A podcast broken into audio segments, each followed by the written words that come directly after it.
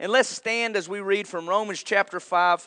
And um, last week we, we focused on verse 12, and now it comes in parentheses here, verse 13 through 17. So let's pick up verse 12 for context and read through 17. It says this Therefore, just as through one man sin entered the world, and death through sin, and thus death spread to all men, because all sinned.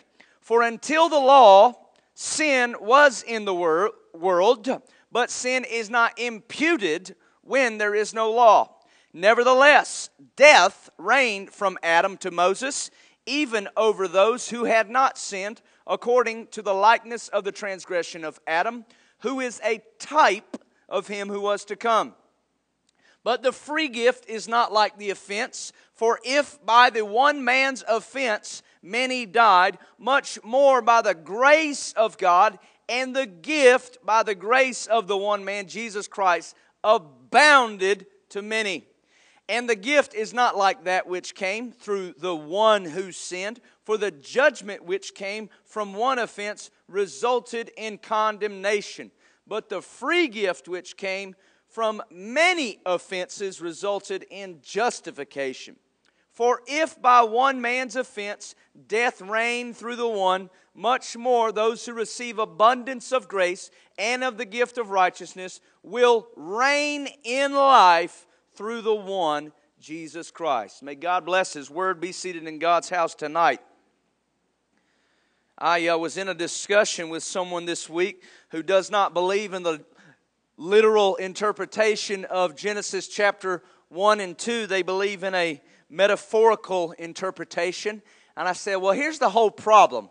Now, that may okay be okay for you, but if you don't believe that God dealt with one man and one woman. That's fine. But the problem is, Apostle Paul, who wrote more books than any other author in the New Testament, upon which we find our doctrine of salvation, Apostle Paul believed in a literal interpretation of Genesis. So if we throw out the interpretation of Genesis, then we're simultaneously disqualifying Apostle Paul's knowledge when it comes to the Scriptures. And he's also the same one that says, For all have sinned and fallen short of the glory of God. Romans 3.23. I guess if these other verses are metaphorical, then Romans 3.23 might as well be metaphorical, and the cross is just metaphorical.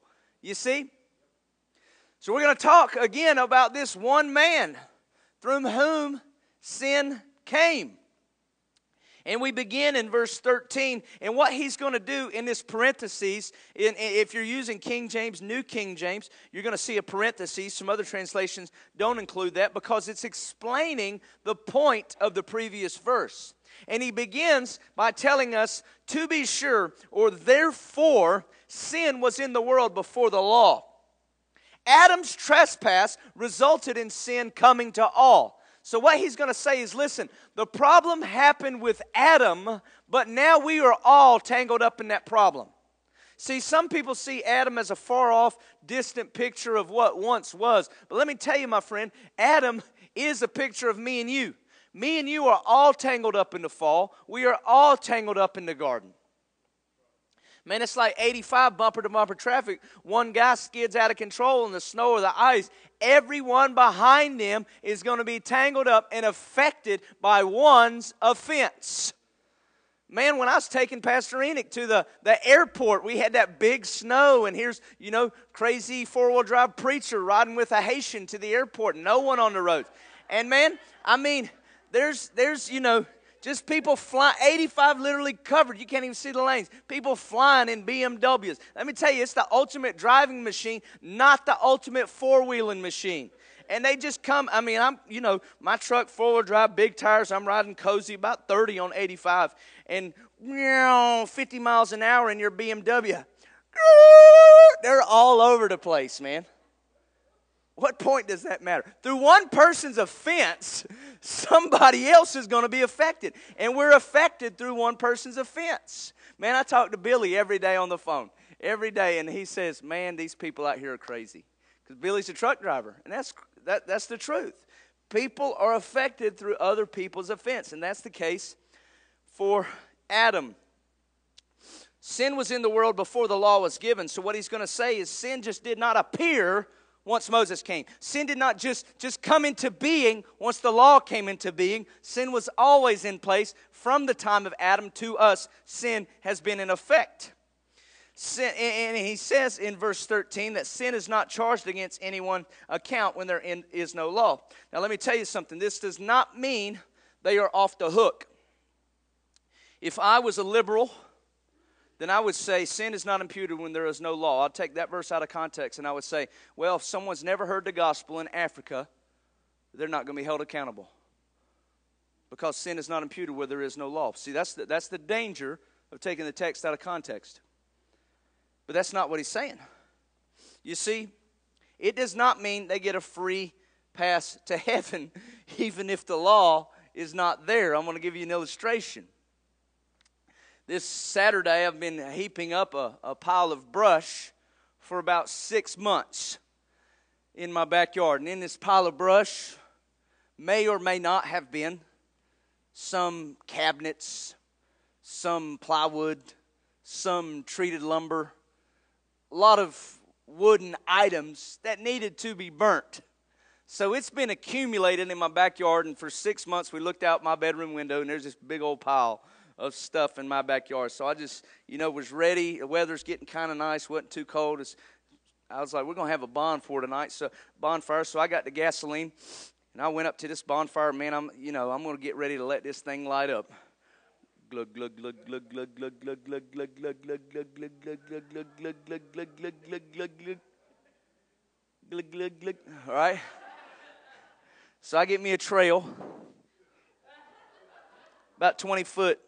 this ain't the first time I've done this, folks. 20 foot, and then I stand way back and I put the butane lighter on it like this. That thing starts going. Boom! I'm telling you what, Tyler was on the other side of the house. She came running around. She thought the atom bomb just dropped.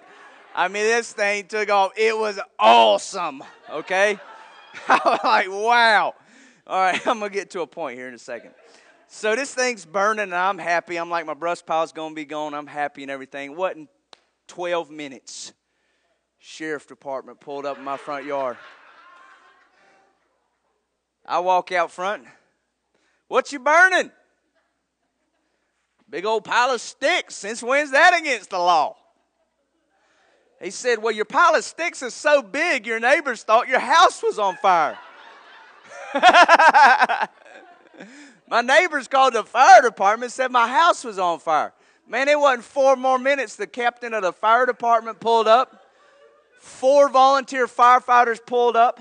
And I could hear the silence coming from Midland Volunteer. They start canceling them. All right. So here's the whole thing. I said, I'm just burning some sticks. Listen, it was after 4 p.m. I'm outside the city limits. I'm good to go. He says, Well, I need to come look at what you're burning. All right, come on. We walk back there. Now, this is the honest truth. I thought you could burn wood. No.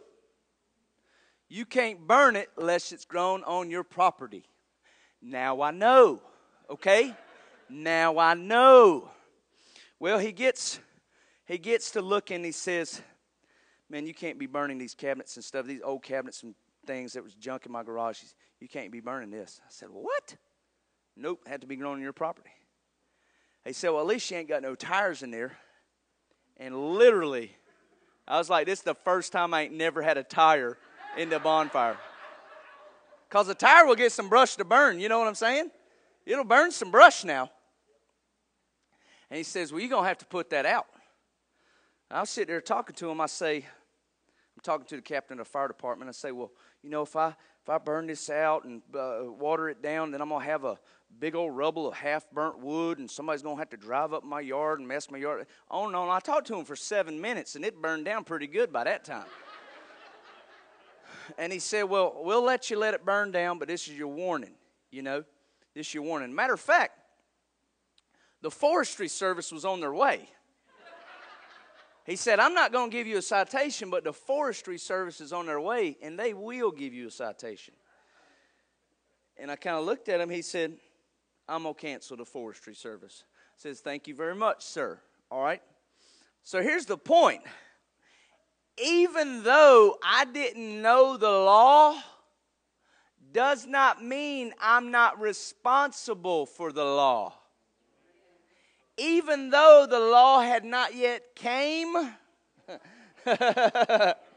which they eventually came. You see what I'm saying? The law came. This is a great illustration. They showed up in my front yard. I was still responsible for it. Now, now, the law, the sheriff wasn't going to write me a citation. But he said the forestry service will. You see, in my illustration, the forestry service represents death. Because even though I was not subject under the law, the law was going to be nice to me, the forestry service wasn't going to be nice to me. They were going to come, and thankfully, he canceled the forestry service.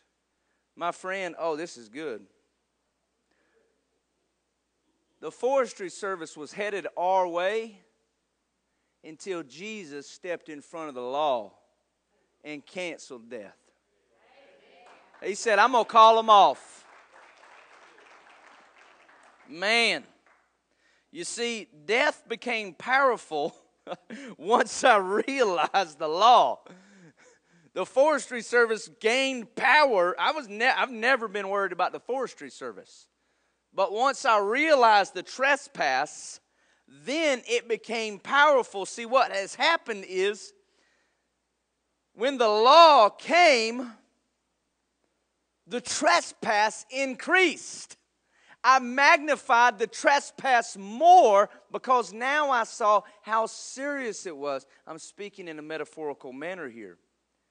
I thank the Lord that He can use brush fires in the forestry service to illustrate scriptural truths. Now I want to look at a few verses down, uh, Romans 5:20. He says, "Moreover, that when the law entered, the offense might abound." But where sin abounded, grace abounded so much more. You see, once the law came, the law let me know what was coming next. Once the law entered, the offense magnified. So here's what Paul is saying. He says, The offenses have always been going on. The law simply magnified the offense. So that's what happened. When death, I'm sorry, sin has always been in effect from, from Adam to Moses, but Moses magnified the sin and the trespass. Paul has already illustrated previously that those who live without the law will also die without the law. We preached that about a maybe even a year ago, Romans 2 12, when it says that those who Turn there, if you will, Romans 2.12, just a few chapters over. For as many have sinned without law will also perish without law, and as many as have sinned in the law will be judged by the law. For not the hearers of the law are just, but the doers of the law will be justified. For when Gentiles who do not have the law by nature do these things in the law, they are a law to themselves, who show the work of the law written in their hearts, their conscience also bearing witness. Now, we, we said don't take the parenthesis as the emphasis because it's illustrating what was said in 12. For as many have sinned without law will perish without law. This means they are still responsible for the offense. The Buddhist in India who's never heard the gospel preached is still responsible for the offense because Romans chapter 2 went on to tell us that when they do the things in the law, it's showing that they're a law to themselves. For example, having a sense of morality or having a sense of law or having a sense of value, all these operations that all humanity does shows that there is a objective moral law in existence. And these doing those things are a law to themselves who will perish without the law. This should motivate us to evangelism. This should motivate us to the knowledge that those who are perishing without the law need to hear the hope that is contained in grace. Amen? You see, too many people have interpreted this and says, well, I guess the, the Buddhists in India, they're going to do the things in the law, and then God's going to give them, you know, a get out of hell free card. That's not how it works, my friend, because the Bible says there is one name under heaven and earth by which men must be saved, and it's not Buddha, it's not Muhammad, it is Jesus Christ. So if Jesus Christ is not proclaimed among the nations, there is no hope. This has been the historical motivation for evangelism, and maybe that's why liberalism has crept into the seminaries, and now we're comfortable with spending most of our assets here in America and not training workers to go out into the laborer fields. I heard that some people were confused two Sundays ago as I was talking about, have you heard the call of missions? And they thought maybe they wanted, uh, uh, I wanted people to give to missions instead of to the Family Life Center. That, that's a false dichotomy, folks. What I was trying to attach was that the Family Life Center was for the ultimate purpose of training up missionaries to go into the world. That we're not building a place for us, we're building a place for the nations so that people can be raised up and sent out. I, you know, I told the church two weeks ago I'd love to one day see a university here where we train missionaries and pastors. And matter of fact, I had one of the students in the student ministry. They said, Pastor Jesse, when this church builds a university, I'll be, I'll be the first student. I was like, Praise the Lord. Because that's our purpose, equipping families and individuals to fulfill the Great Commission in their community and throughout the world. Another brief testimony we had our Haiti mission trip meeting, and there are 17 people ready to go down to Haiti in June to help finish the construction on Friendship Baptist of Haiti. Equipping family, amen. It's all for the purpose of God's glory among the nations. And when God's gospel is pre- preached effectually uh, in the house of God, it will go out of the house of God by nature. That's what grace will do. Grace will motivate us to go out. Romans 5:13 The purpose of this statement is to illustrate that all people were affected by the fall because sin was in the world but the law simply magnified it. And he goes on to say in Romans 5:14 He says Nevertheless death reigned from Adam to Moses even over those who had not sinned according to the likeness of the transgression of Adam Okay? He says, listen, even though the law was not in effect, sin existed, but the law was not yet magnified. Nevertheless, he said, don't even worry about that. Death was in effect. He said, even though they didn't have the law, they all had death. All were subject unto death. It was the universal equalizer of all humanity even those who didn't even know that they broke a command, like Adam. That's the purpose, according to the likeness of the transgression of Adam. Adam knew that he had broken a command. It says, even those that don't know that they were breaking a command were still subject to the reality of death. You may have heard this story before. One time, Tyler and I were driving to Branson, Missouri. And uh, she drove all 18 hours. I just held the steering wheel.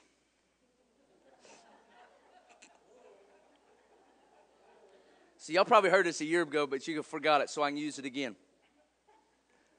Ain't that the truth?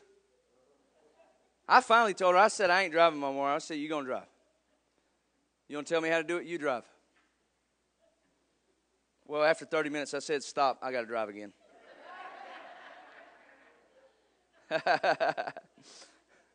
but on the way there, on the way there, I got pulled over.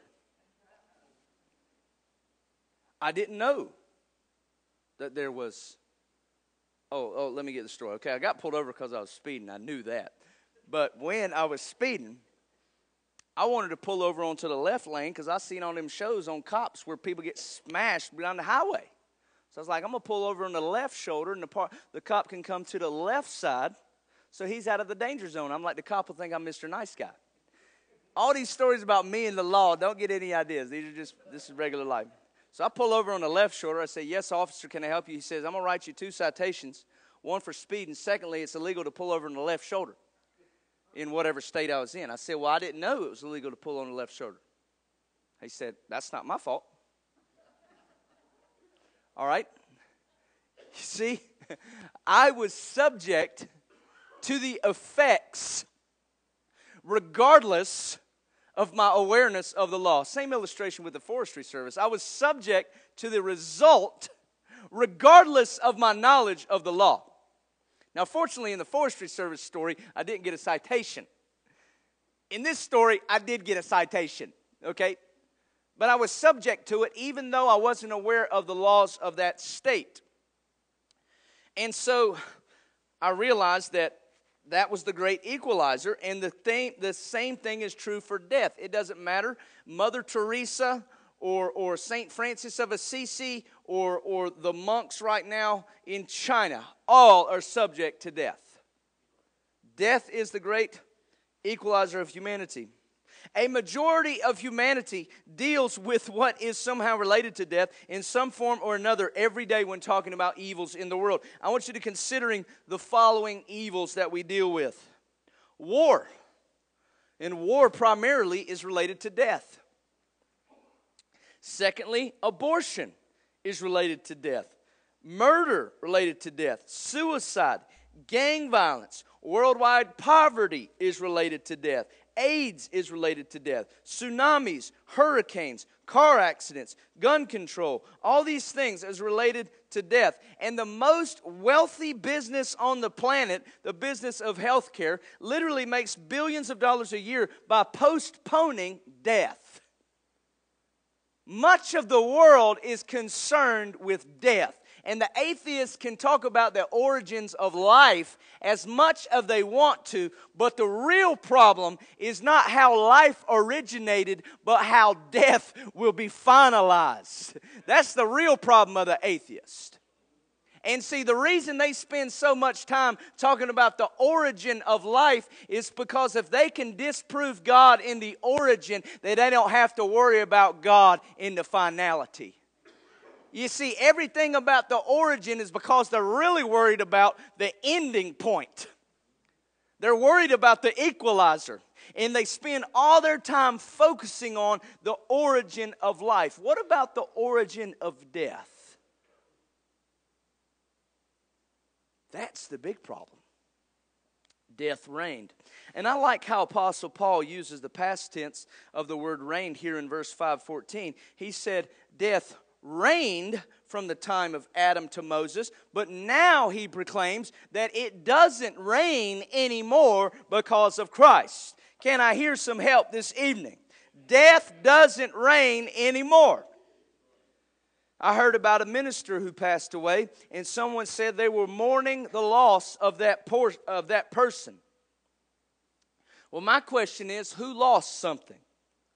You see, if a Christian passes on to eternity, then they have gained everything through death. And how selfish of us that we should make their gain our loss. Here's the good news it ain't about me. It ain't about you. It's about the glory of Jesus who they're enjoying forever and ever and ever. And every Christian funeral should point us to the glory of Jesus, not the loss of ourself. Why should we make this world about us when in reality it's all about Christ? My friend, we haven't lost anything. We have experienced the translation of the material into the immaterial, and the person that we loved is now fully healed. You see, whenever I went to Haiti, I took my American dollars and it was translated into something that could be used in that country. And see, when we pass from this life to the next, you and I must be translated into something that will in the city of heaven, and that's the immortal, glorious, resurrected body of the believer. We shall not worry about the passing of a saint into glory. This is why the Christian funeral is a celebration because death once reigned. Now it's not a big deal anymore. As Paul says in Philippians chapter 1, the verse Pastor Robert's preaching to the teenagers this evening to live is Christ, but to die is gain. my friend, if God takes me home tonight, I'll have gained everything. And I hate to tell you, but I'm not going to be thinking about y'all anymore. I'm not going to be worried about y'all. I think you can take care of yourself because I'm going to be with Jesus and I'm going to be in glory. That's the hope of every believer. We go to Romans 5:15 that the free gift is not like the offense. Okay? Here's what he's saying. He's saying, even though the offense came through one man, the free gift also came through one man, but the gift cannot be compared to the trespass. And we're going to talk about this. You see, it says, if many died by the trespass of one man, how much more did God's grace and the gift that came by the grace of one man, Jesus, overflow to many. Your translation probably says abound to many. I realized today that this is probably the verse Mr. John Bunyan was talking about. He wrote a famous work called Grace Abounding to the Chief of Sinners, one of the best theological works in the past 400 years. And he's probably talking about Romans 5:15 here. Here's why we can't compare the gift to the trespass. First, it's because this we deserve the condemnation that came from the garden, but we don't deserve the grace that comes from Calvary.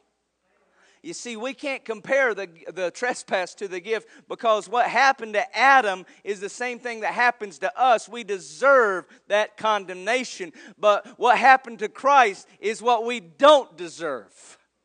It can't even compare, my friend. Christ got what he did not deserve so that you and I could get what we don't deserve. Adam got what he deserved, and death is what we deserve. That's the trespass. Christ got what he did not deserve, the cross, so that we could receive what we do not deserve salvation and righteousness. This, that what happened in the garden is the opposite of what happened on Calvary. In the garden, we get what we do deserve. On Calvary, we get what we don't deserve. You can't compare the gift and the trespass. When it speaks of the grace of the one man, Jesus, I want you to know that it's speaking of the unmerited act of the cross. If you've heard me talk about grace, you know that grace is unmerited favor. Well, here's what I want you to understand about the cross was that the cross was an unmerited action towards Christ. The cross was almost like an opposite grace. It is Christ receiving what he did not deserve. Now, it looks like he got a bad thing. It looks like the cross was a bad thing. But this is why Paul says what happened through the grace of one man, the cross, was actually grace because it was a good thing for us. It was actually grace towards us.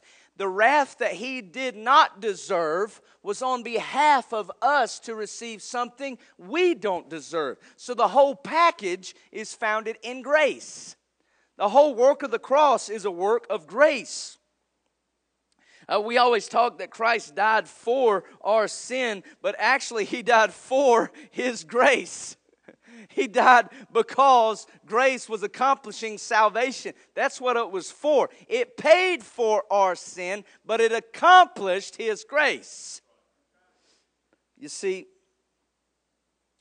God's grace that gave it to Him, the wrath of God, was for us on our behalf. That is our key. Wrath was not given on behalf of Jesus, rather, it was given on behalf of you and me. Wrath was given on our account, on our behalf. It was something which became grace for us. Because it was deflected to Christ, that action of wrath became an action of grace. It was unmerited because we deserved it, but He stepped in the way. That was grace. And so it was grace that put Christ on the cross. And it results in grace being offered to us. That's what the text says. It says, How much more did God's grace and the gift that came by grace overflow to many. Grace overflows to grace in our life because the grace came to one man, it overflowed to many men. That's unlike the trespass. The trespass came through one, but then also came through many. But on the gift, It came through one, but then spilled over and multiplied to many because we never had the righteousness that Christ had. We did have the nature of Adam, but not the righteousness of Christ. So, grace put Christ on the cross, meaning that the whole gospel is that you and I don't deserve it. The whole of the gospel, Brother Chris, is that we don't deserve salvation. We don't deserve heaven. We don't deserve Christianity. We don't deserve righteousness. You don't deserve to be a Sunday school teacher. You don't even deserve to pray. But God lets you because of His grace. Everything is about grace. It's amazing that how some people would turn the gospel into something that you do deserve. grace is what we don't deserve but yet they want to turn the gospel into something that we do deserve. Here's the deal when their preaching surrounds the holiness of man, they are trying to merit you into salvation. But the gospel is not about the holiness of man, it's about the holiness of an almighty God. And my friend, it is the contemplation of the holiness of God that leads us into a lifestyle of righteousness and holiness. You and I will not become holy by trying to focus on our own works. The vine doesn't become fruitful by focusing on the fruit, it just stays attached to the vine and it rests in that nature that the vine is, and that's what produces fruit. The vine doesn't have to look at fruit, it simply attaches itself to the vine. This is meditating upon the holiness and righteousness of God, His character, His work on the cross. Where'd my water go? There it is.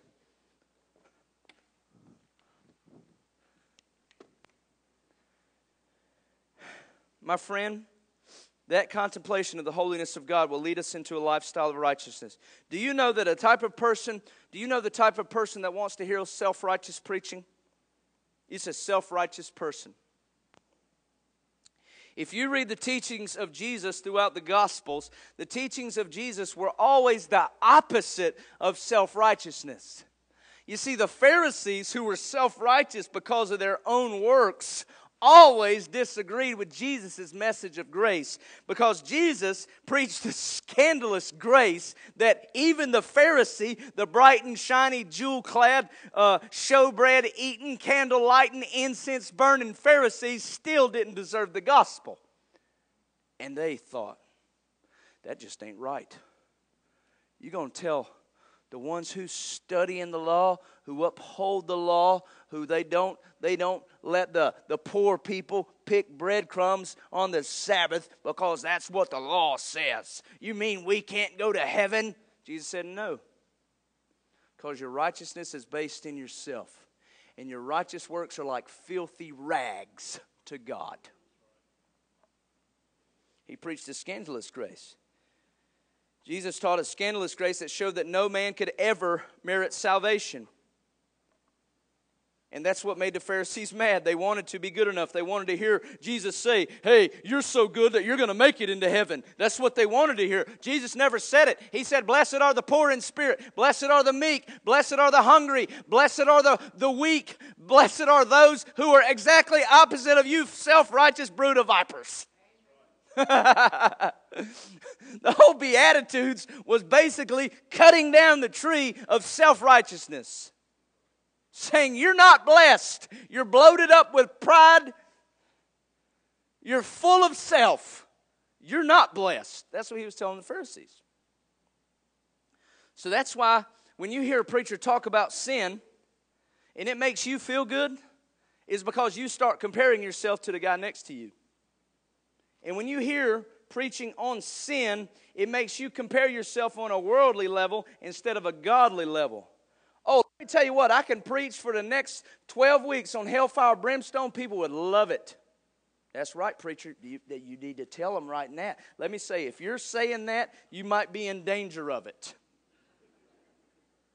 You see, because the moment we get excited about hellfire preaching is the moment we think we're so sure of our own self that we're exempt. But see, our confidence don't rest in hellfire preaching, it rests in cross preaching, grace preaching, finished work preaching. You see, Romans 5:15 says the gift cannot be compared to the trespass. We cannot make the gospel about the work of Adam because the work of Adam was opposite of the work of Christ. The work of Adam, sin, is about the garden, but the gospel is about the cross, the finished work of Christ. And here's what some of you have heard when you've heard me preach is that you, you've heard me say that we are made righteous through Christ, and your flesh has interpreted that to mean that you can do whatever you want and still be righteous. I have not said that. I have not said that grace gives us the freedom to do whatever we want. Grace gives us the freedom to properly live a life of holiness, to properly live a life of righteousness, because it removes the chains of the law. But I'm going to tell you why some people have heard that is because your flesh has reinterpreted the gospel according to your self righteous desires. You see, there are three elements to communication there's one, the filter through which I preach. Secondly, the medium which is preached. And thirdly, the filter through which you hear. Now, it is my responsibility to do as best as I can to make sure the filter through which I preach is free from my own agenda. This is one reason why I preach verse by verse through the Bible because the moment you let a preacher preach whatever scripture he wants to, he's going to implement his own agenda. If the people aren't being godly, guess what, Pastor Enoch? I'm going to go to the Old Testament and I'm going to preach Deuteronomy and Leviticus and Mo- uh, Moses, and I'm going to inspire them to holiness by legalistic preaching, and it'll never work because I'm going to preach my own agenda and therefore I'm, I'm messing with my filter of communication. I can't impose my agenda on the scripture. The best thing I can do for the deconstruction of my filter is to make sure my preaching is not systematized because of my own agenda, which is why we stick to straight through the Gospels, straight through the letters. All right, secondly, I'm responsible for the content of the message, and one day I'll stand before God and I will be held responsible for preaching the truth. It says that teachers are subject to a higher responsibility. I'm responsible to make sure I'm preaching the text. But lastly, here's the thing you are responsible for the filter in which you hear the scripture. And I'm going to tell you how this is possible. If your filter is contaminated by the flesh, then you are going to hear the gospel of the Spirit according to the flesh. If we're listening to Van Halen and Megadeth on the way to church, and listen, I like to put music on, but it's not going to dominate my filter, okay? But if we're dominating our filter with, uh, you know, uh, Oprah and, and, and Dr. Phil and, and, and the bachelor and whatever, whatever crud we fill ourselves with. We're going to dominate our filter according to the flesh. I, am going to go ahead and tell you The Bachelor is a horrible show. I'll just put that out there. It's entertaining, but so is uh, Jerry Springer. Doesn't mean we should watch it. All right. the past few weeks, for example, I've been preaching about giving to the building. And numbers always decline during a giving campaign. Have you noticed this? Look around you right now. In the middle of a giving campaign, there's plenty of pews empty because people know they're going to have to start doing something for the church. And whenever that happens, numbers decline. Every church I've ever seen, building campaign, shoo, Because what happens is the people who are uh, contaminated with the flesh, what they hear is all the preacher wants to do is talk about money. Which is why I said last Sunday, actually, I'm not talking about money, I'm talking about worship. And worship is every resource we have. It's our resource of time, it's our resource of talents and abilities. Let me tell you, money is the last item on the agenda. It is a small reflection of our entire heart. If, if, if I have to tweak my filter, then you also have to tweak your filter. Every Sunday, every Wednesday, you must make sure your filter is tweaked according to the Spirit. Because if I'm going to sit down tomorrow to read my devotional and I'm angry at my wife from the night before and it talks about Proverbs 31 woman, I'm going to say, Seen it. Nope. Nope. That's not a purpose. We're imposing our thoughts onto Scripture. You see? If your filter is based in legalism, let me tell you what, this is good. This is good stuff. Because every one of you, you're like, wow. If your filter is based in legalism, you will want to hear legalistic preaching. If your filter is based in self righteousness, you'll want to hear self righteous preaching. And here's who disagrees with the gospel of grace the self righteous. I have people tell me you need to start you need to stop preaching about grace so much.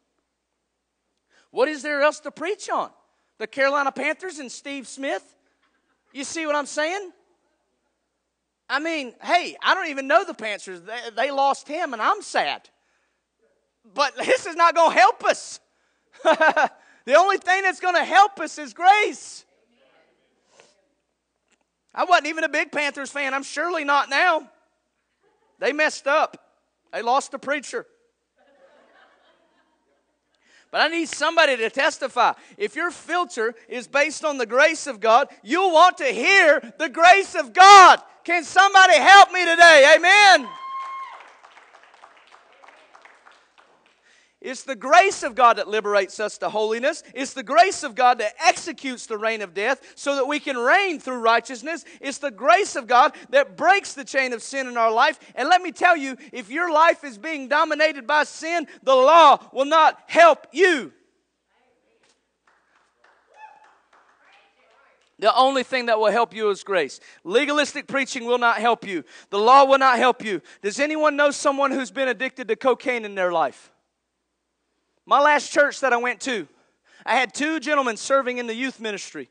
Both were former cocaine addicts who got set free by the power of God, by the Holy Spirit, and both of them became the best youth workers I had ever seen. It's amazing how the most violent sinners become the most passionate worshipers. Ain't that right, Pastor Dave? The one who know the reality of their sin live in the reality of grace. But let me tell you what the law does. Trying to preach the law to a sinner is like taking your friend who's a cocaine addict and go showing him the whatever uh, thing comes from the, the law in America and saying, hey, did you know this is illegal? Duh. What cocaine addict ever thought that this was a good thing? Oh, yeah, this is perfectly fine. No. They know it's condemnation. They know it's judgment. They know it's illegal. And what keeps them in bondage is their knowledge of guilt and condemnation. That's what keeps them bound.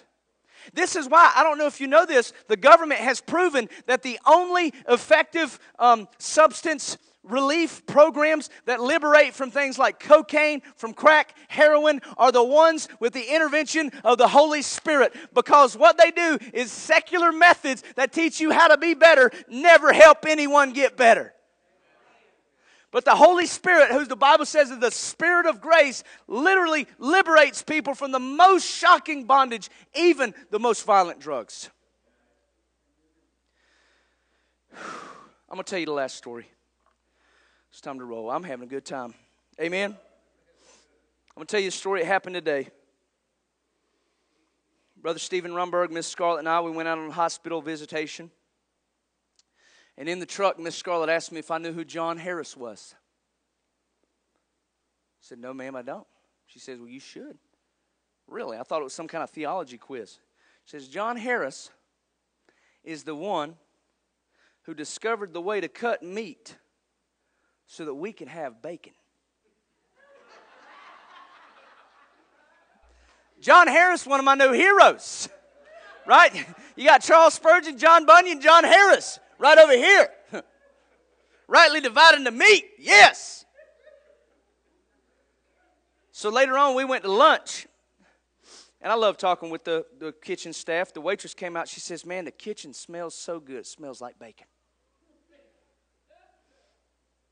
I said, Do you know who John Harris is? She said, No. He is the inventor of the method so that we can have bacon. Really?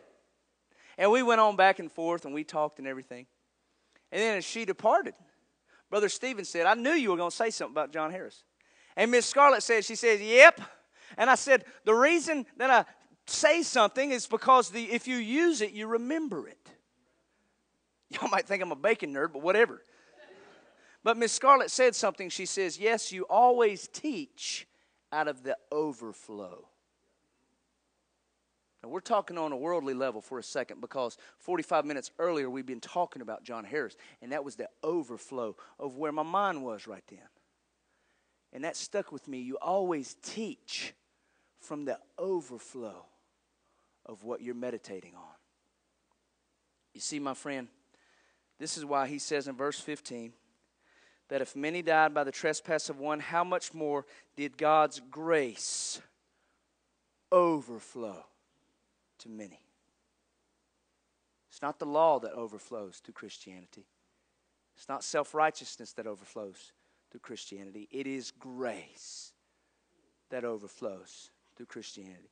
So if anyone needs to ask me about the doctrines of grace, which Apostle Paul gave his life for, only question I can give back to you is I guess I'm teaching from the overflow.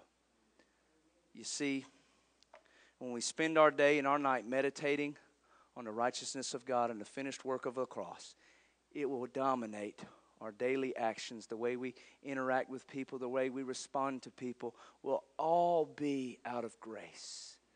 Let that be our meditation. Let's pray. Father God, we ask in your precious Son Jesus' name tonight that you take this word, you impress it upon our heart. God, that you declutter and decontaminate our filter through which we hear. Make it sensitive to your speaking and to your leading. And God, that we don't hear the words of a man, but we hear the words of Scripture, which has resounded through the heart of Christianity for 2,000 years, testifying to the work of grace that was poured out on the cross of Calvary.